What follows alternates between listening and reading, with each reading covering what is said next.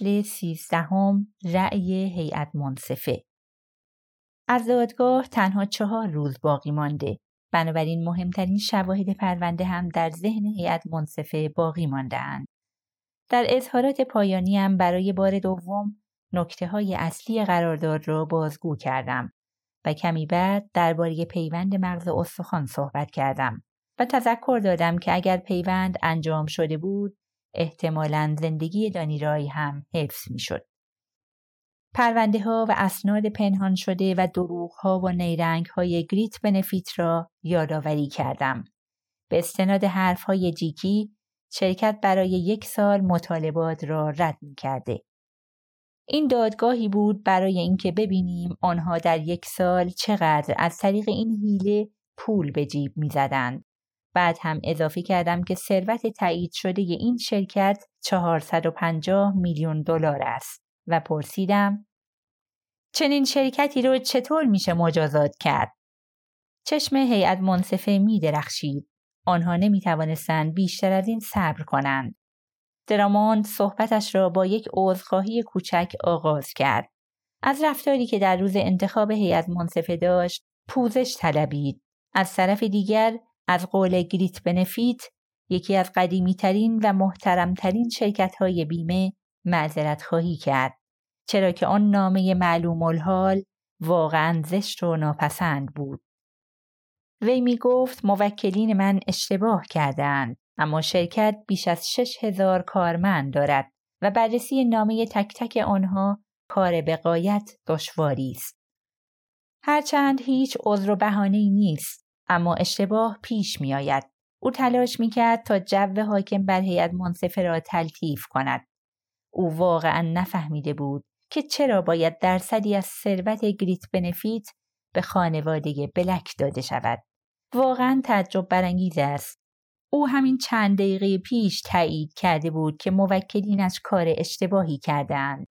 ظاهرا همه کسانی که کار نابجا و غیر منصفانه کردند شرکت را نیز ترک کردند. به سمت تخته حرکت کرد و نوشت 746 دلار درآمد ماهیانه خانوادگی بلک. سپس در قسمت دیگری از تخته نوشت 200 هزار دلار و آن را هم در 6 درصد ضرب کرد تا عدد 12 هزار دلار حاصل شد. نتیجه گرفت که اگر 200 هزار دلار را با نرخ بهره 6 درصد در بانک بگذارید ماهی هزار دلار دریافت می کنید. در ابتدا موضوع برای هیئت منصفه چندان روشن نبود اما پس از چند لحظه گفت برای اینکه درآمد خانوادگی بلک دو برابر بشه گریت بنفیت دویست هزار دلار به اونا میده تا در بانک سرمایه گذاری کنن. حرف های این مکار برای هیئت منصفه منطقی بود. امیدوارم که هیئت منصفه فراموش نکرده باشد که دات با پولش چه می‌خواهد انجام دهد. قبل از اینکه او صحبتش به پایان برسد، خطاب به هیئت منصفه گفت که بهترین کار ممکن را انجام دهند. قبل از اینکه دادگاه خاتمه یابد اجازه صحبت پایانی خواستم. اگه بهترین کاری که می‌تونید انجام بدید تنها یک قرامت دیویست هزار دلاری است ما از شما نمی‌خوایم که بهترین کار رو انجام بدید. اگه معتقد نیستید که گریت بنفیت باید جریمه بشه اون وقت اونا می‌تونن دیویس هزار تا رو برای خودشون نگه دارن. ما هم راه خونه خودمون رو بلدیم. به آرامی به چشمان هیئت منصفه نگاه می‌کنم. آنها مرا ناامید نخواهند کرد. قاضی کیپلر به آنها آخرین دستورات را می دهد. من آرام نشستم. نه شاهدی باقی مانده و نه دعوای دیگری. می توانم روزها بخوابم اما این آرامش بیش از پنج دقیقه طول نکشید.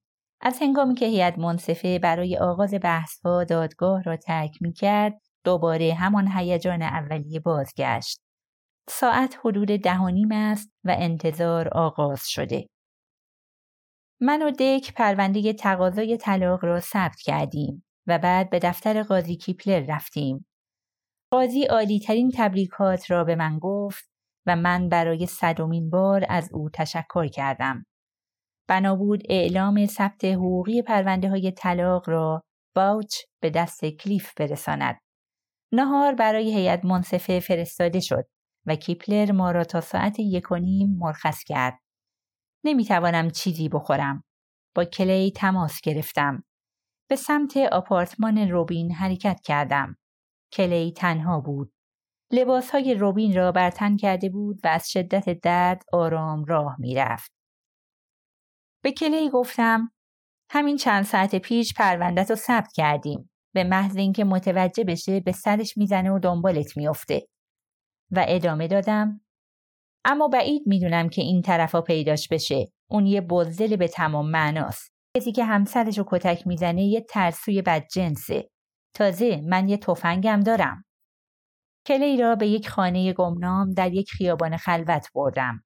به نظر می‌رسد فعلا جای مناسبی است. به علاوه خود او اینجا را پیشنهاد کرده. آنجا امن خواهد بود.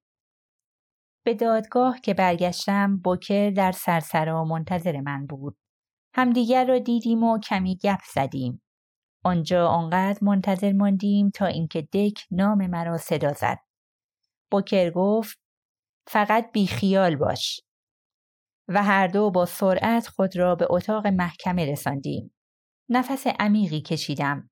یک گام به جلو گذاشتم و کنار دک پشت میزمان نشستم. دراموند و بقیه چهار وکیل هم در جای خود نشسته بودند. هیئت منصفه به جایگاه خود بازگشت. کیپلر پرسید آیا هیئت منصفه به توافق بر سر رأی نهایی رسیده است؟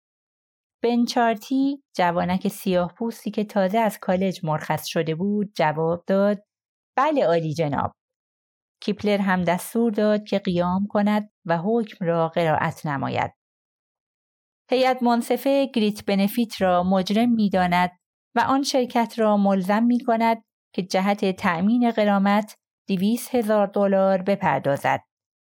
مکسی کرد و ادامه داد در ضمن آن شرکت محکوم به قرامت جزایی پنجاه میلیون دلاری است. بمب فرود آمده و منفجر شد. دوست داشتم به سمت جایگاه هیئت منصفه بدوم و پای همه آنها را ببوسم. دوست داشتم دستم را دور گردن قاضی کیپلر حلقه کنم. اما تنها با صدای آرام به موکلم گفتم تبریک میگم و او هم هیچ نگفت. در دفترم عکس صلیبی می‌کشم و زیر آن می نویسم دانی رای بلک. چشمانم را میبندم تا بهترین تصاویر او را به یاد بیاورم. روی صندلی تاش و لمیده و بیسبال نگاه می کند. نوشابه می نوشد و لبخندی بر لب دارد. بغض راه گلویم را بسته. واقعا مرگ او منصفانه نبود. کیپلر از هیئت منصفه سپاسگزاری می کند و به آنها می گوید که چک ناقابلی برای آنها فرستاده خواهد شد. در انتها هم تذکر می دهد که درباره پرونده هیچ صحبتی نکنند. البته من هنوز پولدار نشدم چرا که حکم هیئت منصفه آنقدر سنگین است که گریت بنفیت به این سادگی ها آن را نمی پردازد. خود این یک دعوای درست حسابی است. به علاوه کلی کار روی میزم دارم که انجام دهم. کیپلر در اتاق محکمه را می بندد. به دات نگاهی می اندازم. او زن قدرتمندی است که به سادگی گریه نمی کند. حتما کنترلش را از دست داده که این جور اشک می ریزد. یک نفر چراغها را خاموش می کند. ما در تاریکی نشسته ایم. ماجرا تمام شده. آخرین جایی که تصمیم دارم بروم دفتر کارم است. روبروی در دادگاه با دک خداحافظی می کنم و قول می دهم که در اولین فرصت او را ببینم. با 16 میلیون دلار چه کار می کنند؟ من حتی نمی‌دانم که این پول چه مقدار است.